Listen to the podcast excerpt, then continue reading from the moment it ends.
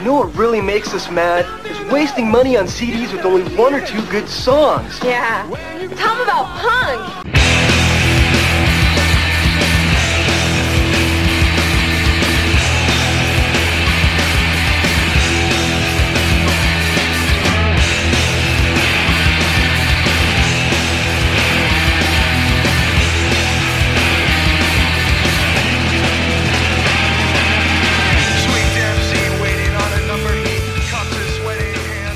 What's up, posers? Welcome to Punk Lotto Pod. I'm your co-host Justin Hensley, and I'm actually doing the intro solo today because we forgot to record it, and Dylan can't record today, so I'm introing this episode, but he's on the main episode, so no worries there.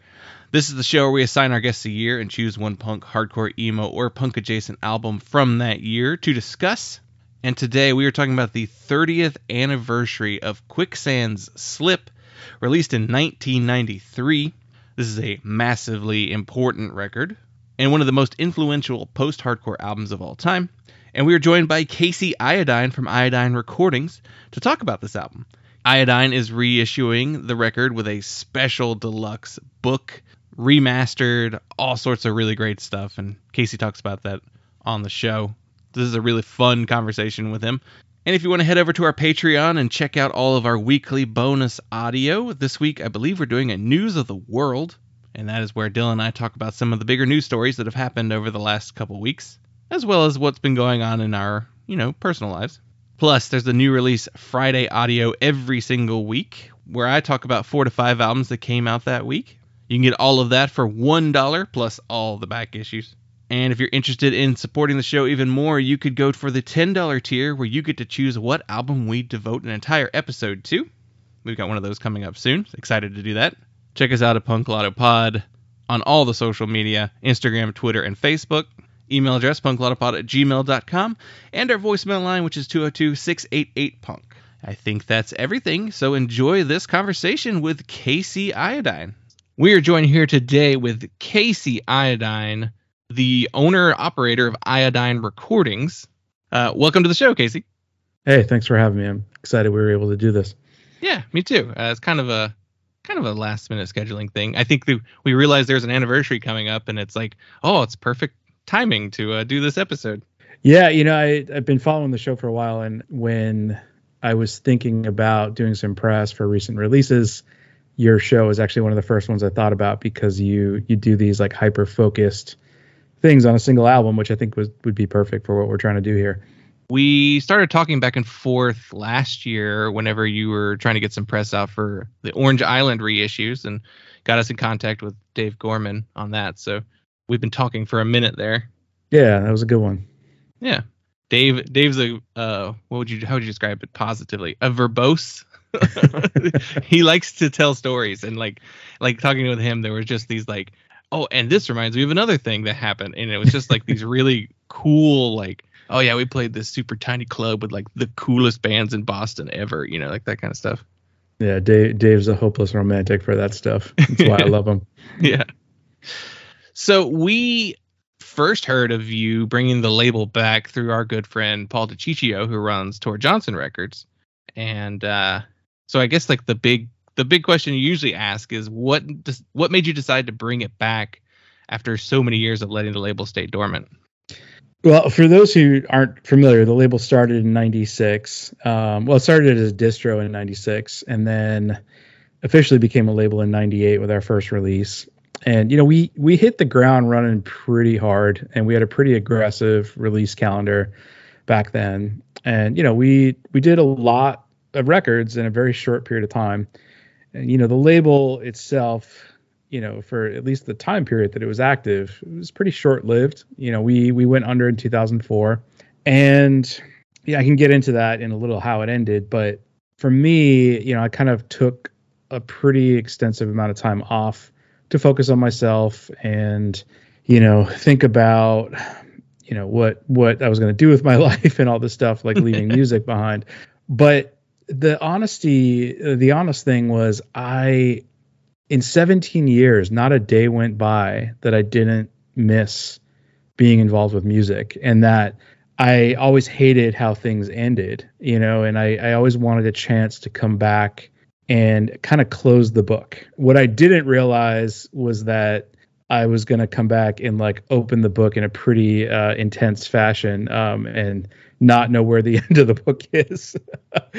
so, I mean, originally with the rebirth, you know, my my honest goal was to just kind of revisit some of these records that didn't get the attention they deserved 20 years ago and kind of give them another life. But I think that I got sucked up by the enthusiasm for the label coming back and you know really wanted to see how far I could push it and I didn't know that I'd even be here 2 years later, you know, with almost 20 new releases. Uh, but here we are and it's been really mind-blowing just the response that we've gotten overall. Yeah, so I'll admit my kind of ignorance on iodine. I was not super familiar with the label uh, before the comeback, so I I had to do a little bit of research as to be like, okay, what was he putting out back in the day? And then I was just like shocked to, to see which albums were, were ones that you put out, and I was like, what? He put that, that one out? You know, like uh, an incredibly massive record, of course. And then I was digging deep on that very first release, which was the compilation. And I'm always, I, I will always mark out whenever I see this band's name. But that comp features a track from Zegota. And Oh, Dylan yeah. and I are big, like, Oh yeah. oh shit, Zegota. Oh hell yeah, this this band rules. Anybody who knows Zegota is good in my book. yeah. Yeah, I became good friends with them back then. Um, and the, the cool thing about that comp was I wanted to start a label. Like I, I personally am not a musician. I have no music talent whatsoever. And, you know, just like I'm sure you guys are with this podcast, starting a label was my idea for how I could contribute to the scene. You know, how I could, you know, do something, you know, in this this world that really mattered to me and, you know, meant a lot to my upbringing. And so, you know, like I said before, the label started as a distro. You know, I this is again, we're talking pre-internet, right? This is like the mid 90s. Yeah. So, you know, we had a catalog, we'd mail out, you know, hundreds of catalogs and people would order LPs and seven inches from the catalog. And uh, it was always funny because people would mail cash in an envelope, you know, and Yeah. Um, Secured cash. we'd have these little order forms that you know you'd have to list alternatives just in case I didn't have whatever you were ordering in stock. Right? It was a crazy time in music, and so you know when the idea to make it a like a full fledged label came about, I didn't really know where to start, and so you know again I'm sure you guys have talked about this before, but especially in the 90s the underground punk stuff, especially that real heavy aggressive stuff, was not being played on the radio at all. Hmm. And so comps were the way to find out about new music. And through the distro and through booking shows in Boston, I had become friends with, you know, a ton of bands. And I just started reaching out to them one by one and saying, Hey, I'm gonna start a label. This is what I'm thinking about, you know, doing with this comp and immediately, you know, I had bands like Converge and Cave In and you know a bunch of other like pretty notable bands just donating new tracks to this thing. And it and it's interesting because Converge was pretty big at that time, um, but Cave In was a new band, relatively speaking. You know, even bands like Catharsis or Zegota, like they they were really at that that the beginning stages. Um, Jerome's Dream, another example, like it was one of their first demo tracks that was on that album. And just by chance a lot of the bands on that comp ended up growing into being you know pretty established well-known well-loved bands that you know had long Yeah. careers ahead of them. And so it kind of laid the groundwork for us that um, people started to take notice of the name and the and the label. And you know we signed a few bands uh, orange island being the first band we ever signed. But it was soon after that like you know we had a lot of bands just kind of like lining up looking to to work with us. And we just like got lucky with that, with some of the bands that signed you know brand new being a pretty notable one and then smoke or fire and gregor samsa. I mean it was you know at the time those bands weren't big yet and it was interesting that like even years after the label ended some of those bands continued to grow and grow and grow and so the label probably ended up becoming becoming more notable after we ended, if that makes sense. You know, Yeah, yeah, one of those. Um, oh, this is the label where those bands came from. Like one of those kind of Yeah, historical exactly. labels. Yeah. You you touched on the. I love the idea of being like you're not a musician, so your ability to con- contribute to the scene was by doing a label or a distro to begin with, and that is one of the things that I've always felt like I personally like. I've been in a band before, or a couple bands before, but like I don't consider myself a musician or like, like a someone who actually I haven't touched my bass in 10 years probably. So you know like and I've always felt that my calling was more to like writing about bands, talking about bands, like just learning as much as I can and sharing as much as I can about those you know bands that I love that I feel like don't get the attention or appreciation. So starting a label has always been that like dream scenario. Like I've never been to a point where I could actually do it myself, but it's like, well, I'm gonna put my taste in music out, you know, like the stuff that I like by bands that I think people need to pay attention to. So I always identify with that. Yeah, and I'm you know glad you touched on that because I think one thing that I've always envisioned Iodine as a label to be is that it's always been a reflection of my taste in music. And I think some people look at what we do and it looks schizophrenic, right? It's all over the map. There's like really heavy aggressive music, there's pop punk, there's indie stuff, there's emo stuff. And the reality is like I don't judge any band or any album just based off of what it's supposed to be. I just base it on whether or not I like it. And I've always stuck to that. And I've always only released records that I resonate with or work with bands that I resonate with because as a label, you need to be excited about that music if you're going to promote it and market it and tell people, hey, you should listen to this. People only have so much time and so much money. And so I, I've always truly believed that the label has to be 100% behind it. And it's not just stuff you're putting out because you think it's what people want to hear. You know what I mean? Yeah. Um, and that's something I've always valued over everything else. Like I, I don't care if it's the biggest record in the world or the most underground band that no one's ever going to hear of. It always comes back to I like this and I believe in it and I'm going to give it the best shot I can. Yeah. Yeah, like you take your platform and kind of broadcast this lesser known band or, you know, they haven't done a tour yet, but I think once they do, people really dig them. I mean, that's I good things come from constantly sharing and shouting out everybody that you enjoy. I I th- Yeah. I personally think. I always like Yeah. when labels have, you know, they don't have a unified aesthetic of like these are these bands all sound the same because you know we're obviously like trying to follow a trend or you know, I like when there's just a variety of like this is good and we should put it out and I think that says a lot about the quality of what the label is putting out when you're saying when you can clearly tell that it's like this is special it needs to be out and not just this is in the moment Yeah. And you know, the three labels that Iodine was modeled after, I'm sure a lot of labels say this or have a similar assortment, but Sub Pop, Dischord, and Jade Tree. And I think the cool thing about all three of those labels is that, you know, the proprietors or the people who run them, it always comes back to what they feel is worth putting forward. It's worth putting their logo on because at the end of the day, you know, as a label, when you put your your logo on the back of a record, you are saying to anyone who's going to listen to it, like, we support this and we believe in it and we think it's worth your time or your money. And I hope, and I, you know, it, it's hard because we don't like directly engage with fans that frequently. Like you'd be surprised. We get messages every once in a while on on Instagram and stuff, but you know, I I really do hope that people see the logo and go, "Hey, I'm going to check that out." Because that's how I was. You know, I would see a Dischord logo or a Jade Tree logo, and I would buy a record sight or not sight unseen, but uh, you know, unheard. You know, sitting on the record shelves, just because I knew that everything they put out was worth my time to check out. If that makes sense. Yeah, You it's know. like a almost like a seal of approval. Like you you learn to trust a brand almost to the point where you're like, "Hey, Asian Man Records is pretty good consistently releasing music. I don't know this one. I'll check it out." You Yeah. know, you'll you'll take a chance on it. You might Yeah. not love it, but there's a chance that you'll be happy you heard it at least. Mhm. I feel like, Absolutely. with those Yeah. kinds of labels. Yeah.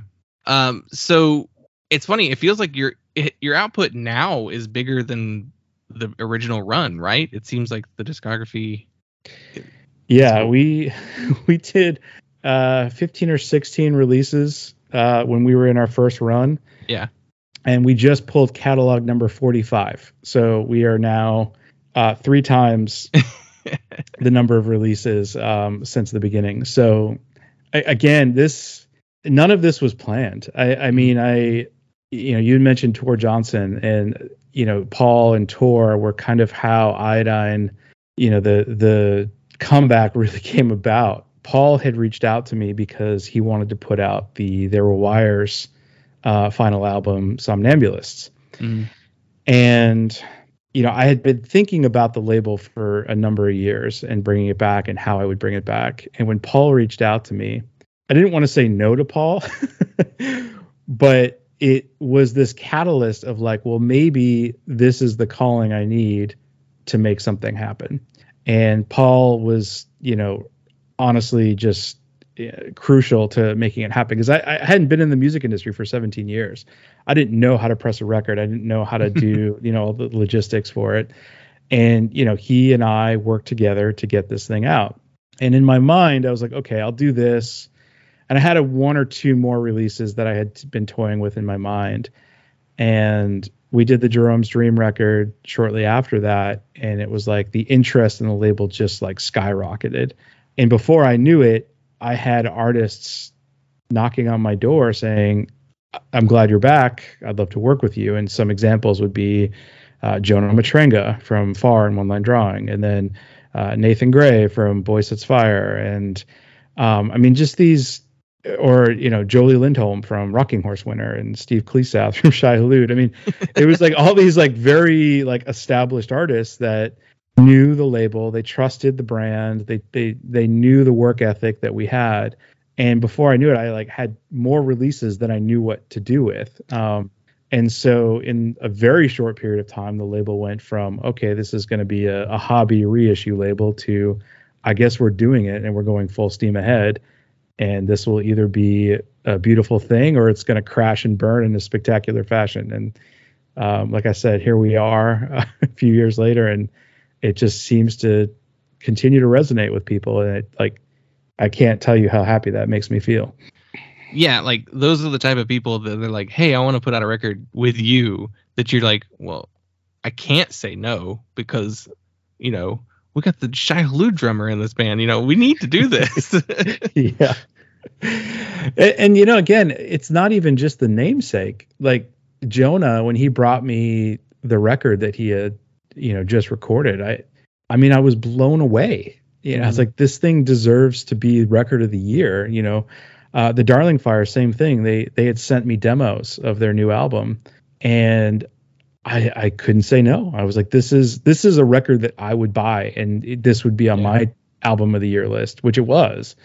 You know, a few people had made fun of me that my album of the year was a record I put out, but the reality is it would be even if it wasn't on my label. I mean, that's how much I stand behind these releases. So, you know, it, it people made it very hard for me to uh, say no, and um, I'm glad that it happened the way it did because you know I feel like I'm getting a second chance at this thing, and you know it's become something a lot bigger eh, than it ever was before.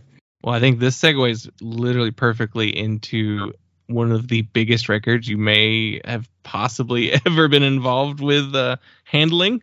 So it's no secret. You can read the title of the episode. Dylan and I told you what we're talking about today on the show.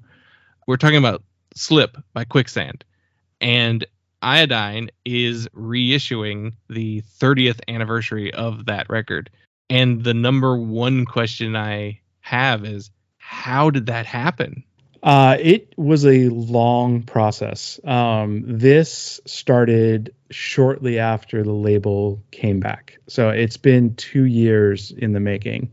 And there's actually no concise way to tell this story. So I'm just going to give you like the, you know, the the big talking points. But you know, me um, and my business partner, who's uh, Joe Grillo from Garrison or uh, Her Head's on Fire, mm-hmm. he and I were talking, and we're just thinking like, okay, let's do something big. Like, let's find a record that deserves to be documented and archived and not not just pressed on vinyl. You know, some labels do these reissues, and like you know, no offense to any labels, but you know, it looks like a cash grab, right? It's like, okay, we're gonna press a million of these and throw them out in the world, and we're done.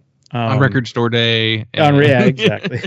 and and again, no offense. I mean, labels are businesses; they Yeah. they have to operate. But for us, it was you know let's let's pick a big release that we can put the iodine mark on, and let's do it right. You know, let's do a full you know archival project. You know, we document a release. We we we get the history of it, and we present it in a way that the fans would want it right so like we're thinking about the the end user of this product right that a fan would get this release and want for nothing right everything they could possibly need is there and we sort of tested the waters with the stretch armstrong reissue you know by doing you know getting commentary from a lot of notable artists and collecting old photos and old posters. Quicksand was a beast. I mean like we we knew from the beginning that we wanted it to be a book. And actually i should back up a little. It- we quicksand specifically we didn't even know if the record was available and we had to reach out to uh, universal and polydor and find out if anyone owned the license. And you know if you've ever dealt with major labels you know that it's a very slow tedious process. But we we found out that the license was free and available. And you know we had to take out a loan to to buy the license and, and go through that whole rigmarole. And we reached out to the band and their management and explained to them our intentions. And you know they were excited to see that like someone wanted to do it but not just put it out on vinyl but to actually take the time to put in all these extras and you know and really document it. So with the book this thing started over a year ago and after we had the license and in my head i could always visualize what i wanted it to be but in reality you know we're talking about 1993 right? 30 years ago and we're like okay photos you know we go to the band you know hey guys what photos do you have from that era no one had anything like nothing you know if you went to their parents houses checked you know basements and attics nothing um wow. so we started reaching out to photographers and people who archive, you know, old posters and stuff. And you would be shocked at how little we got back at first. I mean, it was just so tedious to get like one original poster. And you can find scans and stuff online, but they were Mhm. so low quality that it wasn't really going to, you know, do what we wanted it to do. And the book project got thrown in the garbage at least four times throughout this entire thing because I, I didn't want it to look half-assed. I mean, I didn't want you know to have this big thing and we have to put a price tag on it, and someone gets it and they're disappointed because there's only like six photos or there's you know uh, some really low res po- poster files or poster pictures that you know they can find online. And it wasn't until we got in touch with Tom at Man Alive Creative, um, who, if you're not familiar with him, he did the Misfits book. Uh, he did the Snapcase book. He's done archival work for the Beastie Boys. I mean, his catalog is just wild when you when you dig into it. And this is his specialty. Like he does these archival projects, and you know he's of the right age that he knows the right people and he had just finished the Snapcase book uh, about a month prior to us reaching out to him. So he had some contacts just kind of at the top of his email list, and he came on as the project manager, and it was like opening the floodgates. I mean, before we knew it, we had more artwork and photographs and content than we could ever deal with, and it just took on a life of its own at that point. It's funny that like a band who like played literally hundreds of shows had nothing of their own to be like, here you go, here's some photos we had of our tour in, you know, Japan, you know, like something. I tell you, you would be shocked, and I deal with this more frequently than you would you could think. I mean, when you're in the moment, and if you think about any projects that you've done, never do you think like, oh, this is going to be important in 30 years, right? Right. Like, no one thinks that way. Um, I mean, if you do, there's probably something seriously wrong with you, right? yeah. Like, you you need to get your ego in check. But uh, you know, it, in the moment, no one thinks to save things. I mean, God, I I don't I didn't save anything from the label from 20 years ago. You know, I there's stuff that I wish I had. I mean, I didn't, there's releases I don't even have like Yeah. in my own you know collection. So you know, finding these photographers, you know, and then finding you know having them search their archives for film, right? Because again, we're we're way pre-digital at this point, right? Yeah. They're Like, oh, do I have uh, negatives from Yeah. 95, 94? You know, and some of the best contributors to this weren't even like, you know, music industry established people. We're talking like, you know, hardcore collectors that just happen to have a pile of quicksand t-shirts that are like neatly packed in like preservation boxes and stuff, Yeah. right? But there are a few people that we really struck out with, and one was John Marcus, who was the band's photographer in the 90s, toured with them, traveled with them, had amazing archives uh, Melinda Beck, who did all of their uh, album art, their T-shirt designs. She had sketchbooks, you know, filled with original art from from the band. We got in touch with a few uh, concert poster designers, you know, who did very, you know, you know, old format, you know, uh, paintings and stuff for, you know, uh, you know, like Warped Tour and things like that. And um, you know, some of these people, like, you know, they don't have Instagram profiles, they don't have Facebook pages, and we just, you know, cast a wide net, and we were able to find them, and you know, they were more than excited to to have their art published in a book. Um, so you know, aside from the book, I mean, the book I think is really the centerpiece to all this, but the other thing that I really wanted to do is I didn't want to press the vinyl from a CD, you know, audio. Yeah. I was like, you know, let's go to Universal. Let's let's go in the vault and let's find the original reels. Uh, and this is the sort of thing that was like kid in a candy store, you know. And we were able to recover the original reels. And you know, if you guys aren't aware, like half of Universal's uh, archives went burned up in a fire a number Yeah. of years ago, and the quicksand reels were saved. Right, That's Wild. amazing. Huge. I was when you said going to get original reels, I was just like, oh shit, Yeah. because I was just I, I was immediately thought of that because Universal is because that's uh what what are the Dear You is one of the like big famous like punk records that is just original masters are gone. They don't Yep. they were burned. Yep. Yeah, I mean, and we fingers crossed. You know, when we went there, we wanted to. You know, obviously, we didn't know for sure they had them, and we were just like blown away that a they had them, and b that you know we could you you know if you know the process, we have to like get them baked.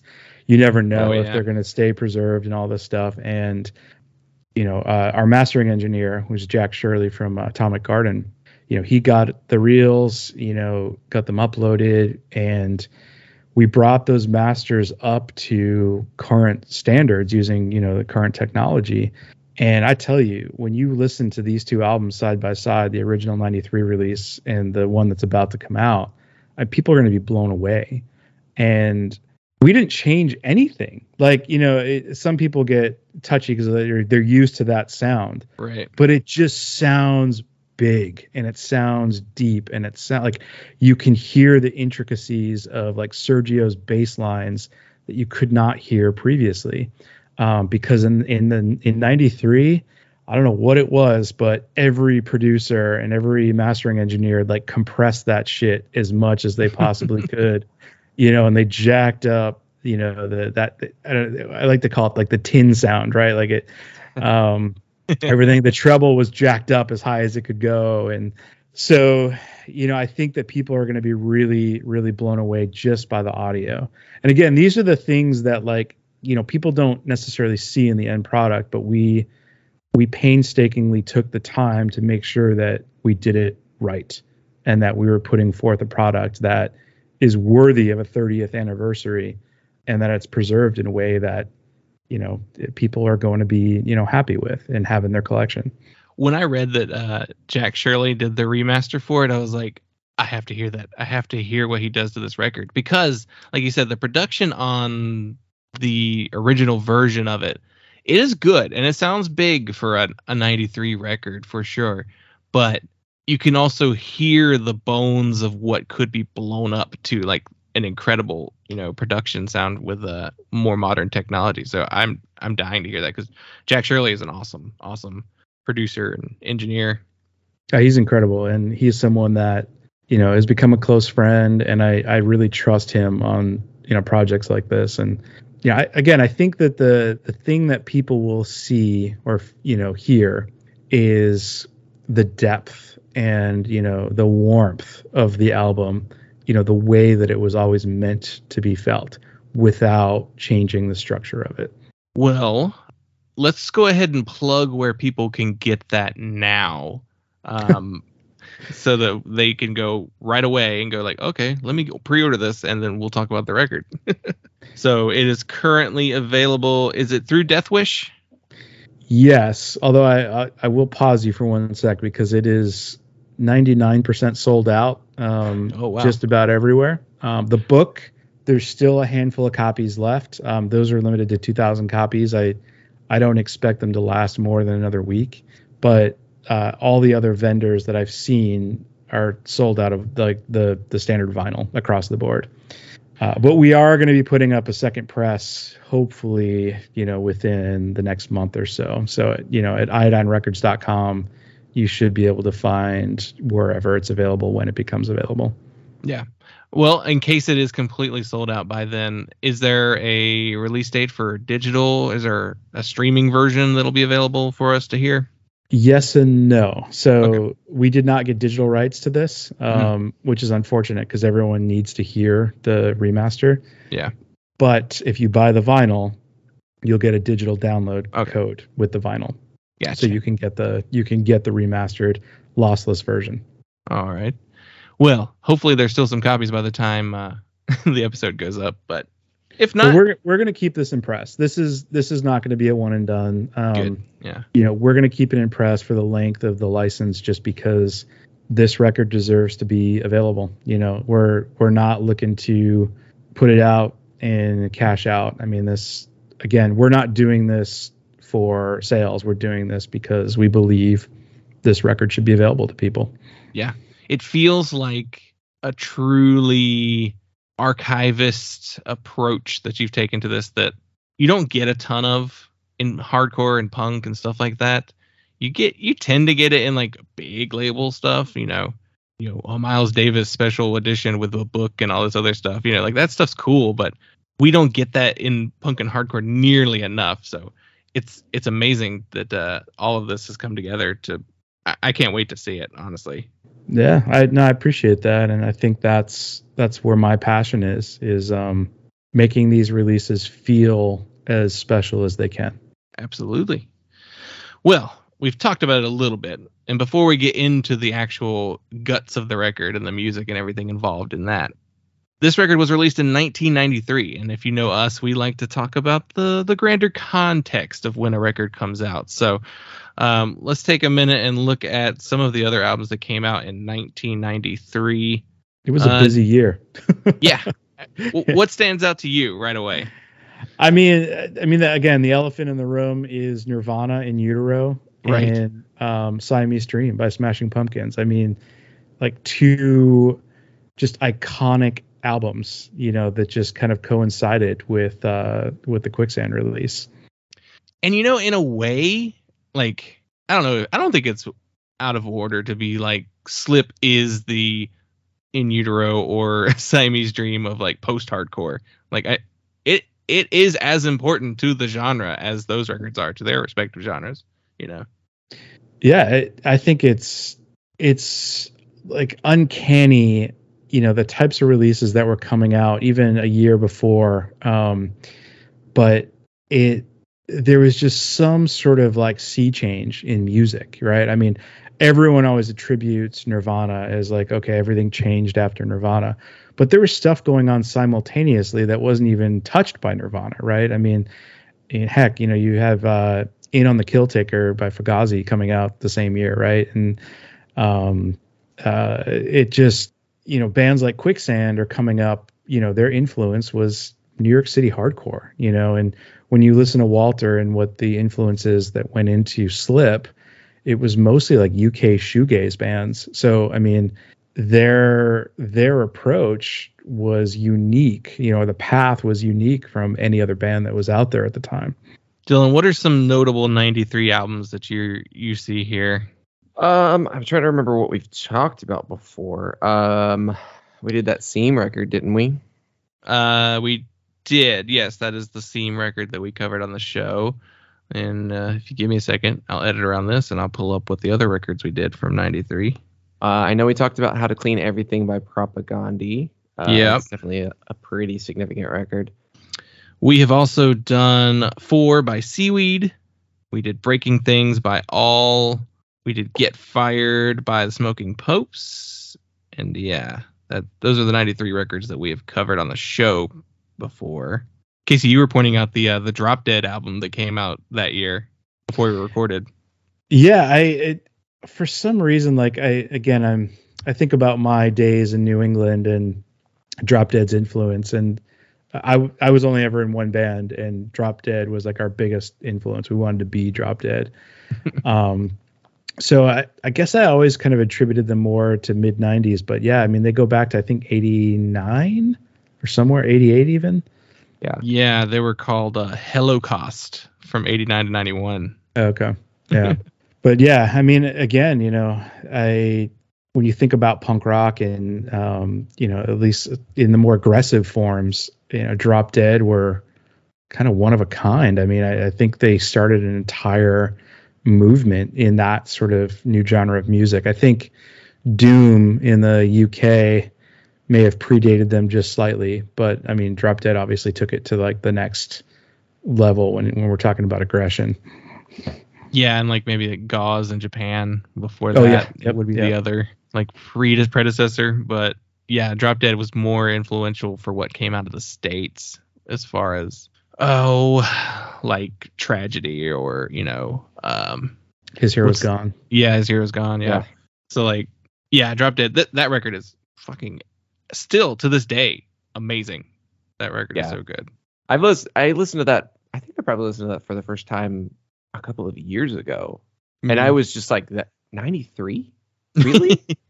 this? That's wild." Because, and I mean, like, you know, like grindcore had existed, but you know, previously, and there were crust bands before, but there's nothing like that. It's that's a real unique turning point in uh in punk in the early 90s. Yeah, for sure. I looking at this list, the other thing that jumps out at me is uh Radiohead, Pablo Honey. I mean, again, you know, something was in the water this year because I mean, there's so many just like legendary albums that came out, you know, simultaneously. Like it it just blows my mind. Yeah, there has to be.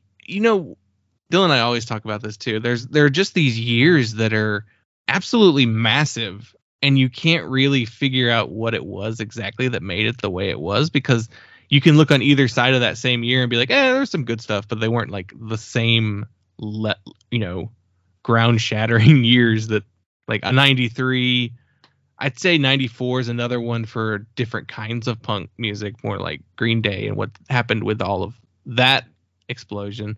And then like 97 was is another one that's really big for like emo explosion. In the 2000s, I feel like is another really good. It's just like it's not every single year in the 90s. It's just some years are like monstrous compared to others. And 93 It is definitely one of those. it seems like 93 kicked off like the um the you know alternative music boom you know especially Mhm. what we saw on mtv um you know headbangers ball and uh, 120 minutes and you know even beavis and butthead i mean it, it was really at that height of like mtv's sort of peak influence on you know just not mainstream rock music and you know, I think that a lot of these albums and a lot of these bands' success was literally tied to MTV's influence, right? I mean, take it or leave it, whether you like MTV or not, but you can never deny that they were just so instrumental in driving this, you know, uh, you know, I, personally don't love the term alternative, but like really, you know, heavier, more interesting music out to the world. I don't think there's ever been a singular entity that was able to do that simultaneously. Yeah, alternative is this kind of catch-all term that really I feel like it applies better on a macro scale. Like you're definitely going to be like 80s new wave, you know, hardcore, you know, 90s you're like alternative was the thing, you know. So it's once you get granular into what like a band actually sounds like and when you try and explain like what is alternative really, it it could be anything really. But yeah, yeah. I feel like it more is representative of an era.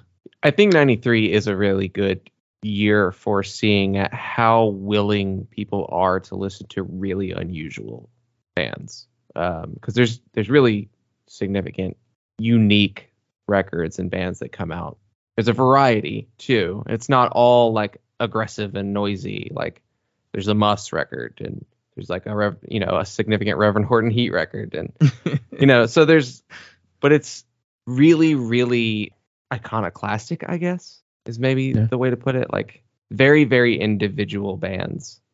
But I mean, and to touch on that point, you know, Bjork debut came out in 93. Yeah. And, you know, if you think about it, a few years earlier, there's no way that Bjork could have had an impact because a few years earlier, it was, you know, 80s pop music was dominating the charts or it was, you know, hair bands, right? So it again, you know, it was just this massive shift towards, you know, kind of uh, people being way more open with what they were listening, you know, willing to listen to. And the tricky thing is, is like, it wasn't just underground music. I mean, these bands hit the mainstream in a way that like was not possible a few years prior. A lot of these bands were active previously, but they were very underground. You know, they were not they were selling hundreds of records, not thousands of records. Yeah. And what was Bjork was in what the Sugar Cubes, right? I mean, mm-hmm. uh, I was in Iceland recently, and I went to the the punk rock museum in Iceland, which if you ever go, it's a pretty cool spot. but you know, like the Sugar Cubes were playing in Europe or, or Iceland even to like you know ten people. I mean, it yeah. was not a huge thing. Like we remember it as it being important, but the reality is like they struggled just like any other punk band would, you know, in this day and age. And yeah, it's obvious because like the Sugar Cubes weren't like massive in the U.S. You know, when they were an active band. So yeah, I wonder too because of MTV being such a big force for discovering new music for a lot of people. I bet it comes from just being like, look, we got program hours to fill, so we're gonna have whole shows dedicated to you know the type of music the Beavis and Butthead often covered was heavier. Like 120 minutes is going to do all your, your, more like indie and punk related stuff too. And it's just like we got hours to fill. Let's all right. The production's good enough. We'll throw it on there, you know. And so it just helped people of an entire generation to be like, oh, okay, I'll check out this band that I've literally never heard of before I saw the video. I I remember you know begging my parents to stay up late to watch Headbangers Ball, you know, because it mm-hmm. it was on at what midnight or something yeah. like that. I mean, it was real late, but yeah, I think you hit the nail on the head. Like MTV's filling program hours, and it's like, all right, we'll we'll give uh, this show an hour at midnight because no one else is awake except for metalheads apparently. um, but I mean, when you think about uh, uh, 120 minutes, I mean, I would watch that show religiously, and I would run out and listen to every band that was on that show. And, you know, uh, Matt Pinfield has actually become a friend of mine. Um, wow. Yeah, and he he contributed to the Quicksand book. Uh, he wrote a nice uh, retrospective piece about the album because he's a fan of it. But uh, when I became friends with him, he was someone that like I you know was like, look, like you are almost singularly responsible for exposing me to music that I don't know that I would have ever found otherwise and you know i i almost attribute like where i am today and running a label to that era of mtv and you know what they did to kind of open people's minds yeah and i guess they decided that uh, they're just going to fill the programming hours now with just ridiculousness on loop for In reality, Times television. change. Times change. Yeah. Chase, chase the mighty dollar. well, let's get into the record itself. So I've got a couple stats, and um, like we said, we are talking about "Slip" by Quicksand.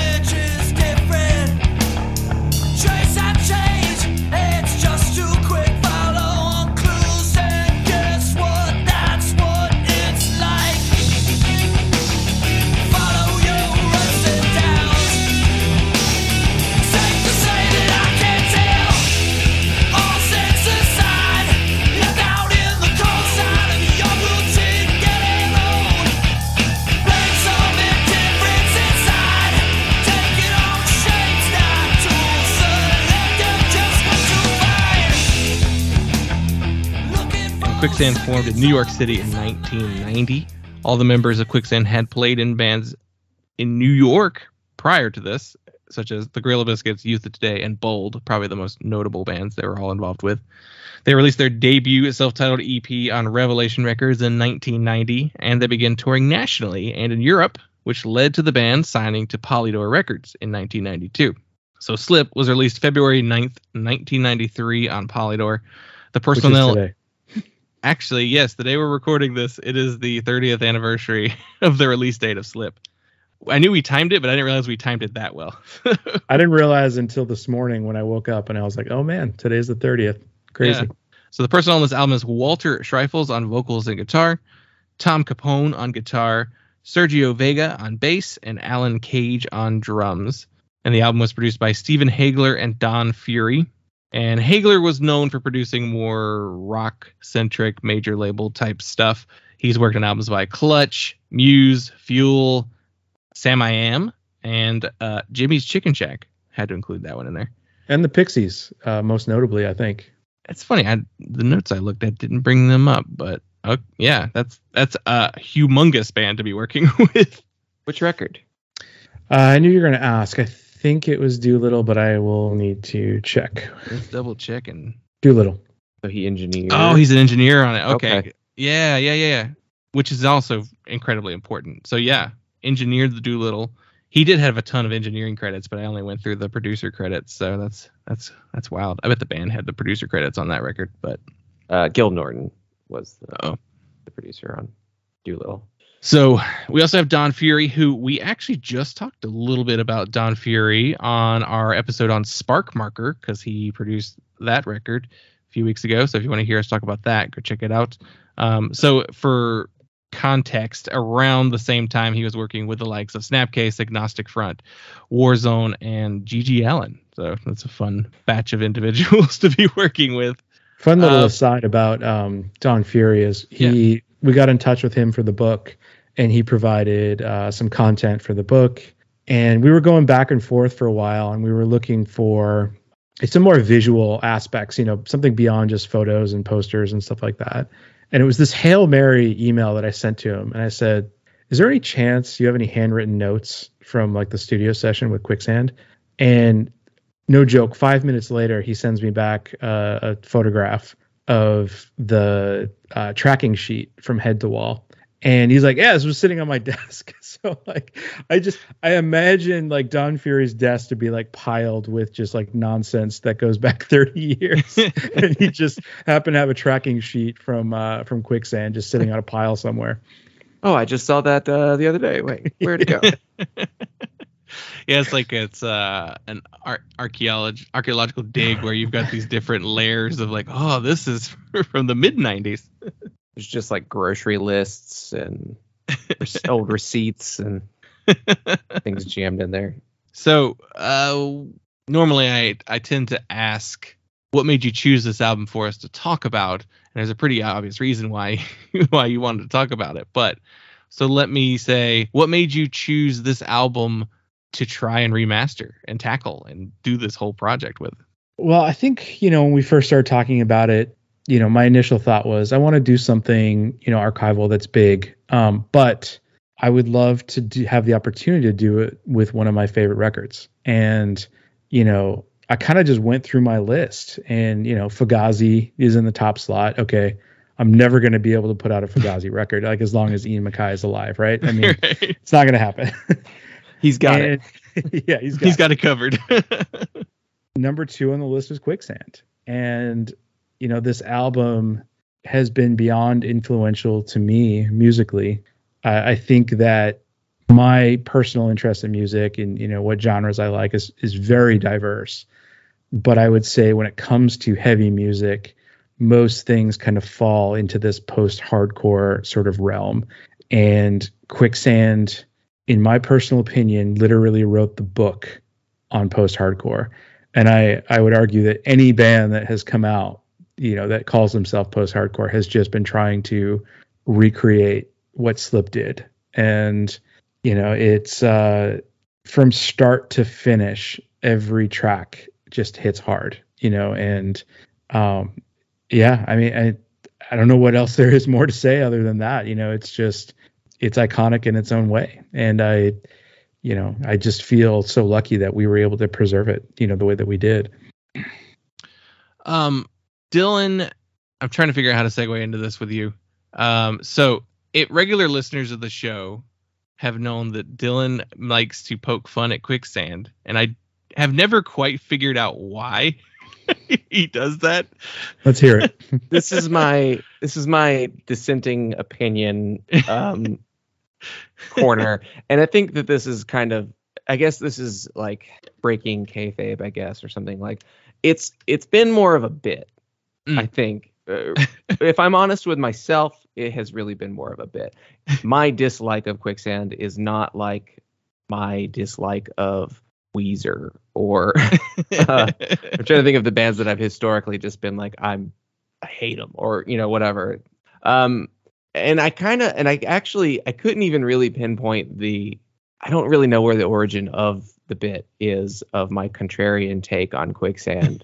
because it uh, it definitely comes across as like, Ugh, and who wants to listen to quicksand? Is like, what? What is your beef with that like massive record?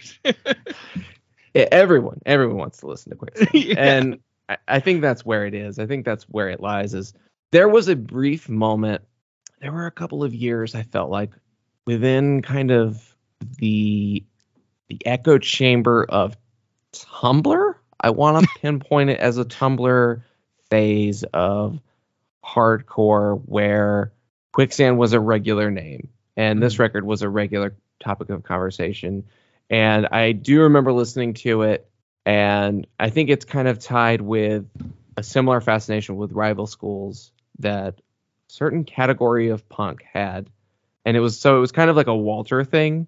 It was like, well, all right, he's he's got a sound, and it didn't really resonate with me then, and I definitely listened to that to like Quicksand and Rival Schools in conjunction, just kind of like trying to tackle that like this is a really important figure within punk. And i think there was a period where people were trying to cite a quicksand influence that i really wasn't actually hearing and i think that's where the disconnect lies in people were talking about slip as being really influential but then i was listening to these bands and they didn't sound like slip and i think that's where the seeds are i I- have absolutely listened to slip many times and enjoyed it maybe not consistently front to back on the level that other people do, but throughout most of its runtime, I'm just like, that's a good riff. I'm into this. That's cool. I like bands like this. I want more bands like this. Uh, and then that that's the thing is there's never really been they, they didn't really do it.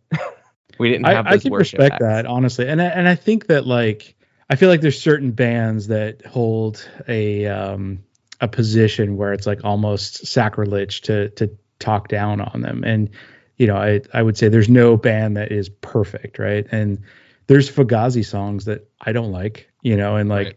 you know it's the reality, and I think that with some music, and I don't know how old you are, but I assume we're of a similar age, and sometimes it's the time and place that you discover a band and you know and where you are personally at that time in life because there are people that come to me frequently with bands that are notable from uh, the mid 2000s Mhm. and I cannot for the life of me find out what is appealing about it. But it it was not it didn't come about at a time that was formative for me, right? So I don't really have any sort of connection to the period that it came about. And similarly, there's records I like from the 90s when I was sort of like in my musical upbringing that I still resonate with that you know are not looked upon favorably because you know or whatever reason you know or, but you know i think quicksand is one of those bands that really they they changed a lot because they they came from new york hardcore which has a very specific aggressive sound. And they did something you know that again it, you know fell more into that alternative world or even you know kind of the the post metal world. But the roots were hardcore music Mhm. and that aggressiveness comes through in their music and i think that when you hear bands say you know to touch on your point oh we're influenced by quicksand but they sound absolutely nothing like quicksand the band that comes to mind immediately is cave in who like has you know repeatedly noted quicksand as like one of their biggest influences and where I would draw that connection is Quicksand was not afraid to do something that was just totally different and different from what anyone would expect. When you when we started the show, you mentioned uh, you know where they all came from, right? Uh, Gorilla Biscuits, Youth of Today, you know, and when you combine all those bands, you don't expect Quicksand to come No. out, right? And we take a band like Cave In, similarly, they did something that combined you know hardcore and metal and space rock and all these other things and i don't want to say they were the first to do it because they weren't but they didn't care. They weren't trying to create music that fit neatly in a box that people were expecting. And i would even argue that like a band like cave in continued to push the envelope and every record was so wildly different than any other one that they did. To me that's where i almost see the influence is like you know we're just going to create what we want from the influences that are are vast and i'm i'm sitting here now looking at the book um, and walter schreifel's forward and when he talks about his influence for slip you know it's not really what you would expect. He doesn't list a single hardcore band in here. He mean he lists public enemy you know uh, uk shoegaze and uh, there's something else in here that really jumped out at me and i'm not going to be able to find it which is not good for radio but um, you know i i think that you know the the point being i mean he he names fugazi right which i think you can draw a clear line there oh my bloody valentine right like Mhm. which he notes as one of the biggest influences for for this record it sounds nothing like a my bloody valentine record but i think that it's the thinking of we're going to create something that's sonically pleasing to us and it draws from all these different places. And we're looking at these bands like my bloody valentine or even you know public enemy who just said you know fuck the mainstream. I'm just gonna we're gonna make something that we want to make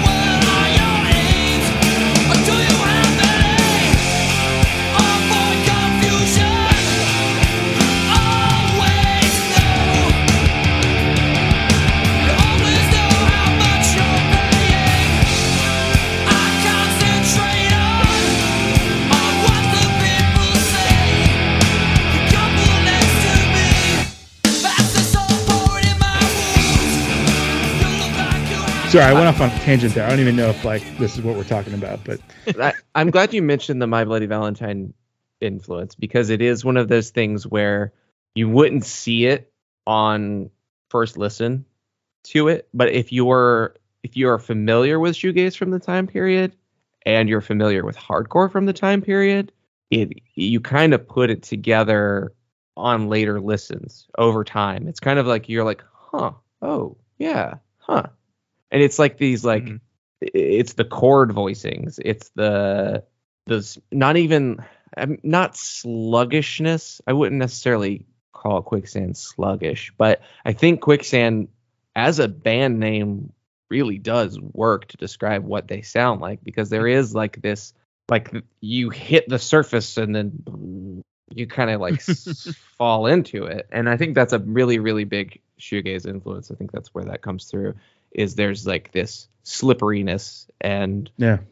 and squishiness to all of the sound of quicksand but i mean especially in the guitar Yeah. and and the way the guitar and the voice have these kind of like dissonant harmonies together i think that's And there's two other influences in here that he notes that I forgot about until just now, which I think harkens back to what you were saying about people noting quicksand as an influence and not hearing it.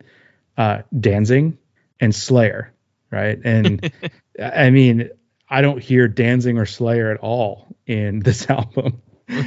But it's it's funny when again i'm not a musician so i come at this from like almost like a business perspective. But it's interesting when you think about psychology and art.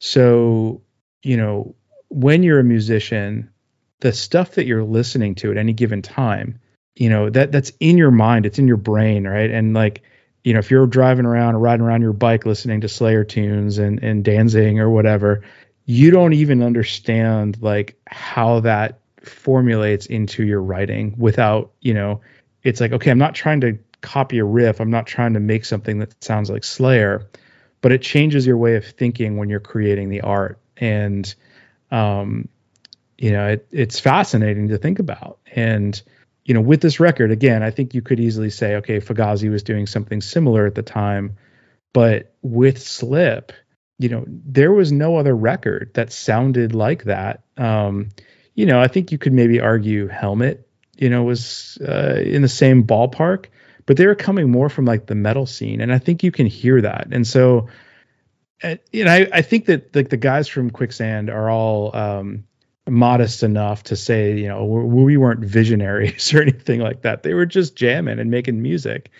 But uh it's incredible to think about in retrospect again 30 years later. I mean think about how many bands sound like them now right? I mean it's it's almost ridiculous you know to kind of create a new genre from from a single album. Yeah the the influence of quicksand has definitely reverberated especially in the i feel like in the last decade plus there is the the people who were probably who came through quicksand through the back door of emo versus the door of hardcore. Like there is like this whole wave of bands that are inspired by quicksand failure and hum. Like those are the mm. three bands that they cite as their major influences and there were there's dozens of those bands at this point and they all personally i don't think any of them really come close to nailing it but it is interesting how those three bands kind of got lumped together as this uh that's what everyone wanted to do for almost a decade now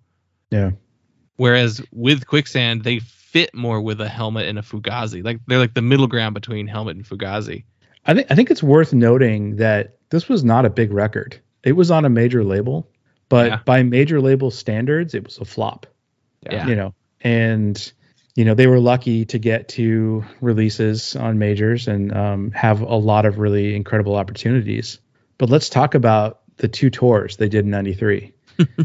right, the first Slip tour was with Anthrax and White Zombie. that's And- bonkers yeah.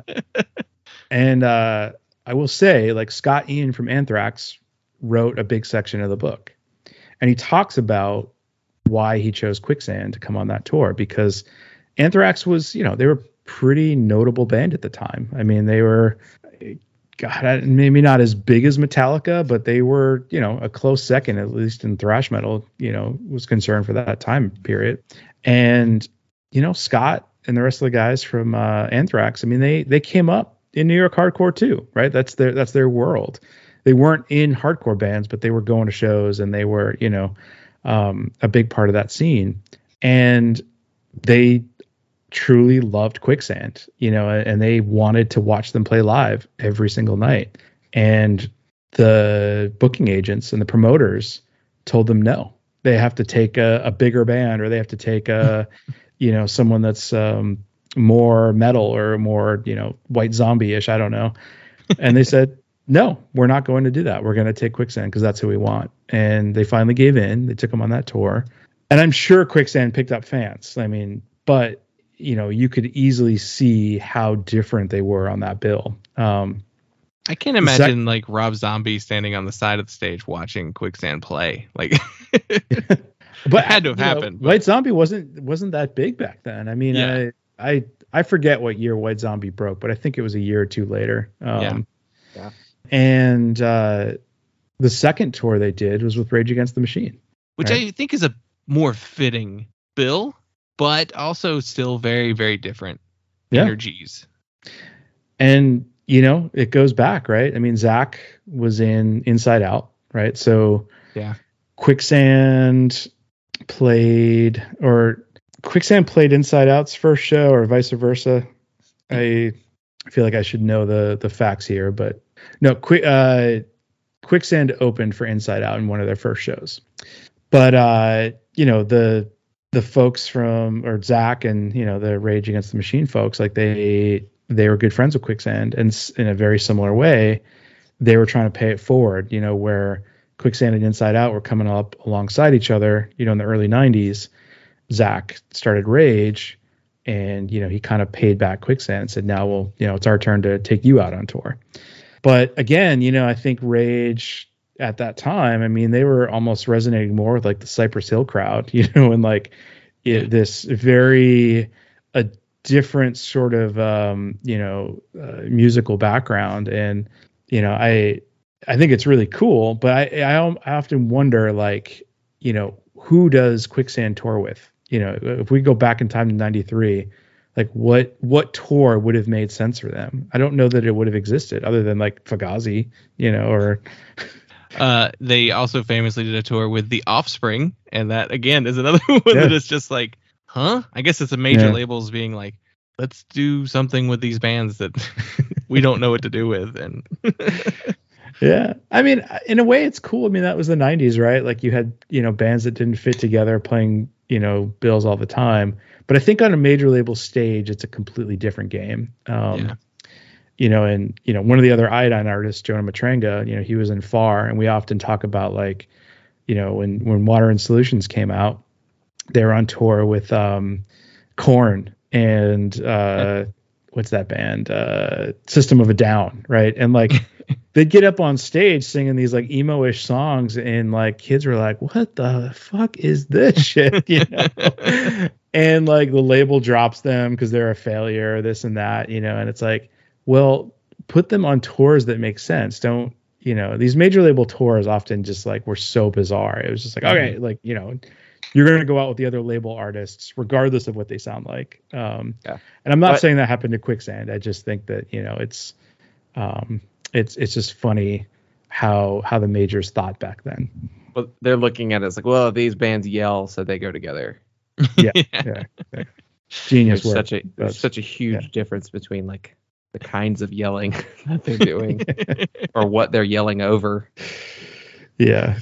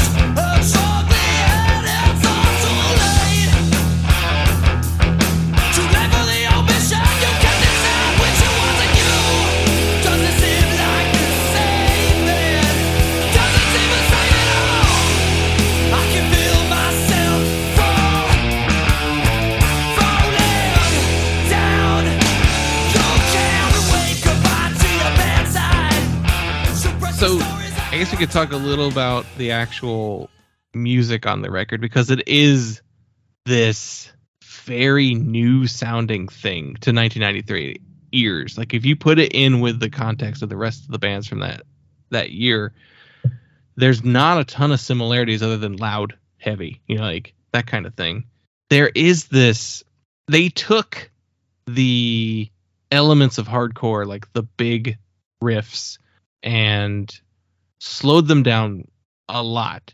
But to, not to make the songs, you know, slow, slow songs, you know, but just this like, okay, if we don't if we take these type of riffs that we've been playing for what 10 years of our lives or more at this point and then put them in a different context of like we're not trying to play as fast as possible so let's throw in this like really unique bass work and these really cool like booming like tom fills and like do this crazy guitar thing that you you you're lifting uh, an effect from you know Kevin Shields you know and just mix it all together in this way that's like it's not quite hardcore. It's not quite whatever became alternative metal which you can argue they probably helped define that sound but it's just a really cool unique and original sounding album in a way that just like it it knocks you out with Fazer like the first track on the record just grooves incredibly And I- I'm I- glad you used that word because I think that what they brought to the table was groove, right? Mhm. And like they showcase their abilities and knowledge of how to work the instrument. And that is what differs. And I'm I'm not knocking any hardcore band, right? So I hope no uh, old school hardcore heads come to my house to beat me up. But like, you know, I think when you look at a band like Judge or you know, um, even Gorilla Biscuits, like th- these kids were they were so young and like just like most punk rock from that era, it's like they didn't know their instruments, right? And they're playing very simple power chords and you know, things like that. And um, when Quicksand, you know, made this album, they were really showcasing like, yes, like we like the heaviness, we like the aggressiveness, but we can play and we can play really well. And you know, I, I don't know that there was a lot of people coming out of the hardcore scene at that time that that had the technical knowledge, you know, in their instruments that that the guys in Quicksand did. focusing again on the groove too like we mentioned helmet earlier and then i i was just thinking too i was like there's a couple other new york bands that are very heavy and loud and that have big grooves and it was like yes we have we have quicksand we have helmet we also have unsane who i think have a very strong groove in their music and we even have prong who are like one of the co-inventors of like groove metal Yeah. and even white zombie is from new york and they also have a very strong groove there's a very interesting like New York hard heavy bands having a groove to it that I didn't ever connect until just thinking about this record, which Yeah. It's a strange connection for all of those bands. And it but it's interesting too because I think every band you just named came at it from a different starting point. Yeah. Yeah. And you know, I think that it's interesting. I never thought about this until you said this, but like that that was the end point, right? That like um, a band like Helmet, right? You you start with uh, traditional metal music, you slow it down, and you you know you get into this groove. And I mean, maybe that was just sort of the the thing. You know, it's like okay, if we're going to showcase what we can do, this is this is where you go. This is the next logical step. Same thing with hardcore. You got to slow it down. You got to hear hear what we can do. Otherwise, it's just a wall of noise. I think I think that what Quicksand does that's revelatory is that they are they're taking a level of experience and musicianship from just really practicing and playing for a long time. And then they're coming from hardcore and they're slowing it they're slowing it down just enough to really emphasize what the rhythm is doing in hardcore and and laying into that and really timing everything really well. Like they just have that that practice and that precision to be able to just have it hit with an impact even without it being what they would have done earlier as younger kids of being like we got to play it fast mm-hmm. and and it gives it a sense of like it's not technicality in like uh, you know like what prong would be like the kind of like the smart uh technical metal version of that is but it's it's technicality in the sense of being really really on time and really in lockstep with each other. Like it's a it's a band, it's an ensemble, it's everyone playing together really really well. Uh, and they're doing that with hardcore and kind of filtering it through some you know other influences. And and I think that Walter brings a a melodic sensibility to it too that makes these songs singable. Without necessarily it's like it's not pop and it's not polished and it's not slick and clean but it's you can hum it. You can sing it and these tunes come back to you which is not which is not necessarily not to not to say that there aren't memorable Fugazi songs but you wouldn't necessarily call Fugazi melodic especially not at this point or at least not up to this point. Not super melodic. Not in the same way. Yeah, I think that Fugazi probably started there and then moved more into like the art rock Yeah. world, you know, and you know, there was a lot more dissonance in their later music and, you know, there more experiment experimentation in what can we do with sound and how can we, you know, shape it around the structure of a song. Um, but you know, yes, later Fugazi albums did not have like the hook chorus breakdown sort of thing you know and and i like that quicksand preserved that right i mean they they took the best parts of hardcore and brought it to this new thing which we can't call anything else except post hardcore because you know where are we right? But you know and i think that you know that's the thing that you don't see in helmet. You don't see it in prong right? The you know the the sort of the structure that really draws us in to hardcore music in general, right? Like you you want certain elements that that just you know you attach to, especially the breakdowns, especially the choruses, and you know I like Helmet, but I, I feel like Helmet, you know, it, it it's almost acquired listening for a lot of people because you know the it's very repetitive and kind of kind of has this sort of uh, formula to it that you know again it it's more resonant of like metal music you know from the from the late 80s and stuff like that. Yeah, there's um, a yeah, I'd say the helmet's probably harder to get into than than quicksand. I and the one thing I would say about like helmet and like like prong, it's funny the prong keeps going up now, but like the thing that I think of because we could use clutch i mean i feel like they're almost parallel at the same yeah time they're on that same Yeah. lane yeah. Prong just fell off so much. I think that's why people kind of forgot how good they actually were at one point. But uh, anyway, the the feature that helmet and prong have is that like they just like oh they just rip. Like that's cool. They rip. Like that's awesome what they do. And then with quicksand it feels a little more deeper than it rips. Like it, you feel it kind of more it's it's not surface level just like man this is this is hard. You know like it definitely cuts through just being like i put this on because it rocks. Quick Quicksand have more parts to their songs that go beyond that's a sick riff. Like they have they have parts where it's like that's really pretty, that's really interesting. Mm-hmm. You know, this, And I that's a satisfying breakdown. yeah and i think that's the difference with a helmet like i feel like if you put on a helmet song i can tell you exactly where it's going to go right Yeah.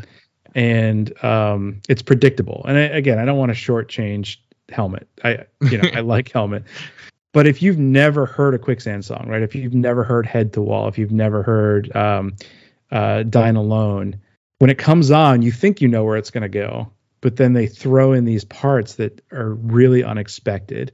And that that's what set it apart you know and that's what made it um really stand out from a lot of other albums of that era.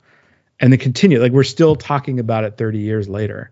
And I, and I would argue that there's few records at least that came from you know the quote unquote scene that are talked about as much as this record so dylan do you have any standout tracks on the record that really hit you because i have a couple myself that's a tough question um I why don't you start and I'll I'll uh let me meditate on this for a second. Um, it starts so strong. I Mhm. mean, Fazer, Head to Wall, Dine Alone. I mean, those those three songs in a row is such a great way to open the record. And that was kind of that was my like listening to this record. I'm like, all right, let me like give this a, the most open-minded listen I can, and I'm like, shit, I know this one. So I like I already know this one so well. Like I'm not having to relearn it. I'm like I know what's coming next. Um, Mm. So I'm like I've definitely absorbed way more of this record than I uh, remember historically. Um, I really really like freezing process. Yeah, that one's really good. Um, freezing process might actually be my favorite. I think omission is what always hit me the hardest. Um, Yeah. Looking at the track list, I I always liked the seven inch version, but you know, and, and the fans of the seven inch are going to hate me for saying this, but I always felt like it felt flat. You know, it didn't it didn't hit as hard as the album version, and you know when that bass comes in, I mean, I just it it takes over. I mean, I, I God, when I was in a band, I wish that I could have written a song that you know is that powerful. Um, and also Baphomet, which is an instrumental, but you know, again, it it I think it shows sort of like the range that the band had, and it's it's such a catchy track. I uh I love Fazer. That's probably my number one favorite song on the whole record. But then if I had to choose a number two, I'd probably go with Lie and Wait, which is kind of right. At, it's right after Freezing Process, and it's just this like big, really big, loud, and it's kind of fast for them. He does these like kind of reverby vocals on it too. And when I was listening to it, I was like, this this could have been a single, because I did look at all the singles and like watched all the music videos, and I was like, huh, they sure did pick four songs off this record. and it was just like I don't know why they were like we're gonna make four music videos for this album. Right, we need to get our money back somehow, but and they're all like roughly very similar. It's just a performance video for the most part of all of them, and it's just like yeah, I mean you could pick any record on any song on this record and put it out as a single, and I don't think it's going to be the summertime hit that uh, you'd want it to be. Absolutely, yeah. Yeah, it, it is surprising that a major put this out in '93, especially. Seems odd, but then they they held on and like they're on Island for the next record for Manic Compression, and it's like, yep, we're still we're still trying to make Quicksand a thing mainstream. Although I'm going to argue with that point, if you don't mind. Go ahead. It actually makes perfect sense because with Nirvana's Nevermind, which was 92, if I'm not mistaken, um, it changed the landscape of rock music forever, right? I mean, prior to 92, it was hair bands, like hair metal, right? I mean, Yeah. Guns N' Roses and Poison and stuff like that. And with Nirvana coming on the scene and like the the massive commercial success they had, every major was clamoring for new bands. And again, when we when we ran through that list of, you know, some of the notable records that came out in 93 and you go a year before, a year after, it makes perfect sense because it was this rat race and and no one knew what was going to be big. No one knew what was going to be popular, but no one expected Nirvana to do what they did, right? And so, you know, anything that was new and different and and and unique sounding, majors were just going crazy for. I mean, they they they handed out contracts like candy. Um, it didn't mean you were going to be successful. I mean, and honestly, like the the secret to major labels, I'll tell you right now because I, I deal with them every every once in a while. It's a numbers game. They're like, if we sign X number of bands, uh, if we sign hundred bands, one of them will be popular, just by sheer numbers, you know. Mhm. Um, and the rest of them are going to be tax write-offs. And once we find that successful band, we're just going to dump tons and tons and tons of money into it until it's famous. And everyone else, we're going to tear up the contracts and not exercise our options. You know, Or shelve their albums for years and not let them or be yeah, released. exactly.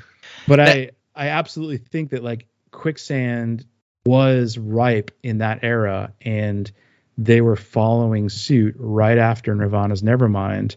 That you know, and again, we don't have to sit here and list off all the bands that got signed in '93, but um, you know, you go a year or two later, you see again just this wave of bands that you would not expect to be on majors.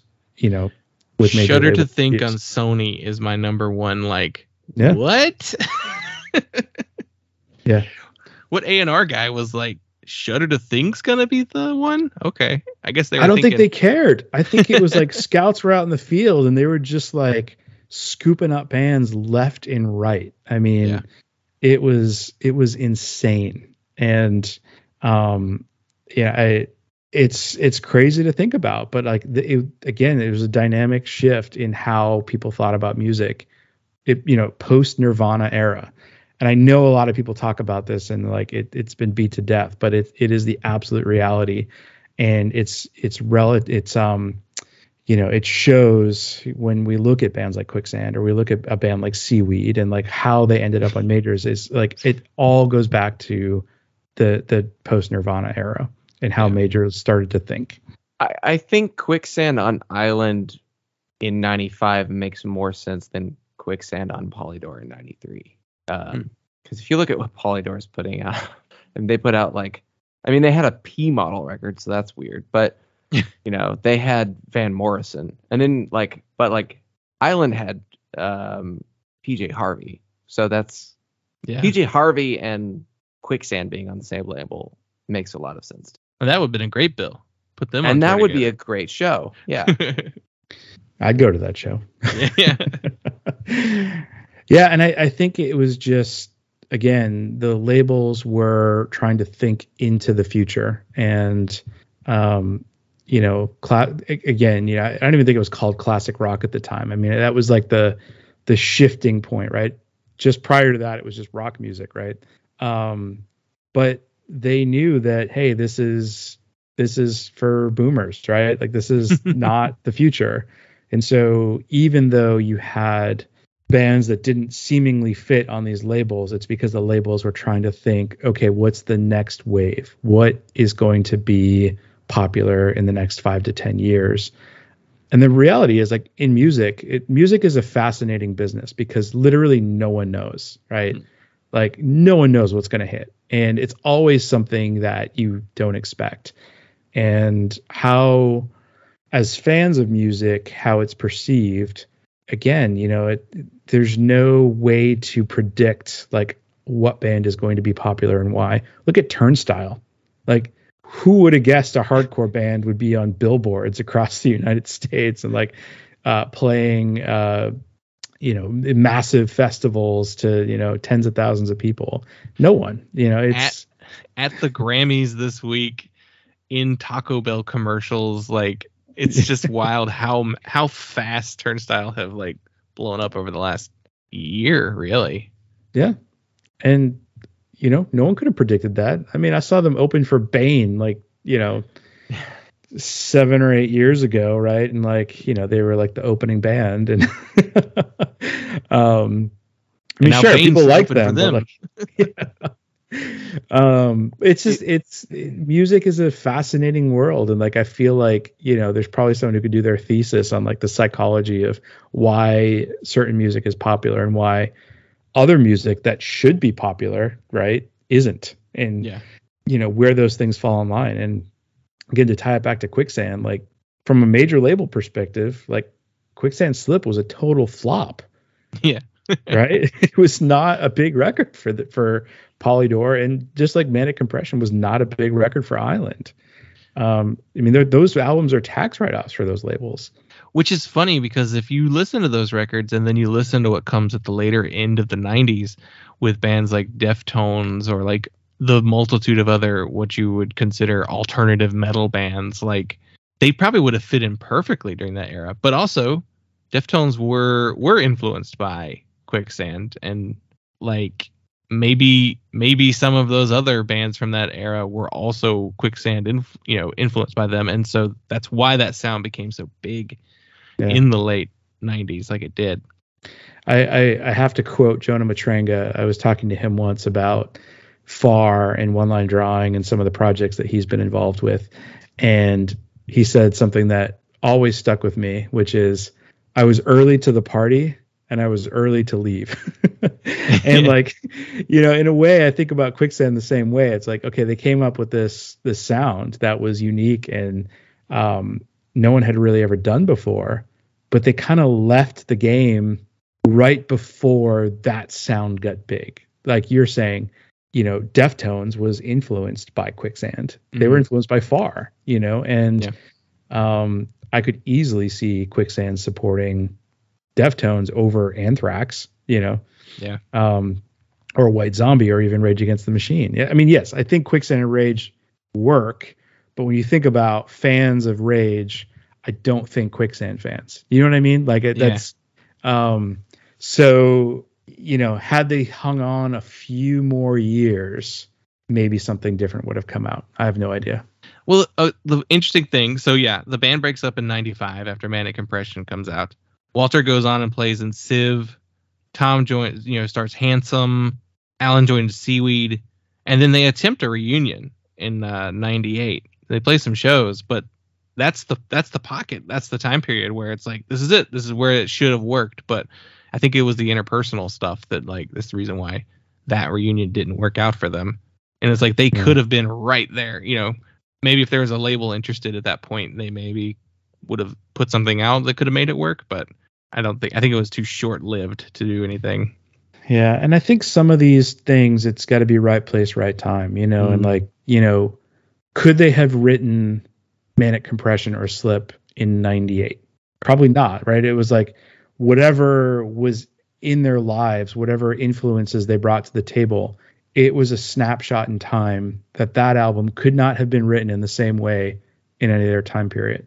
So, in, on that same note, like had either of those albums come out later, it, would have been completely different reception and we have no idea where it could have gone right and these games are kind of fun to play because you know had it come out the same year as uh you know deftones were starting to break it could have been huge right i mean they Mhm. could have been on tour with 311 and deftones and like you know been this massive you know behemoth but um it, it's like they were just like a little bit too early and people weren't ready for it on a, on a massive scale on a, like on a grand scale Yeah.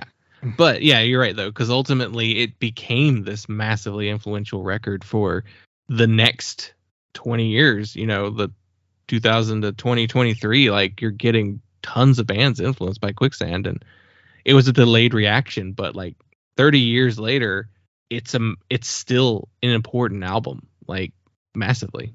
30 years later, you know, if this if Quicksand hadn't put out Slip, I don't think Turnstile would be on the Grammys.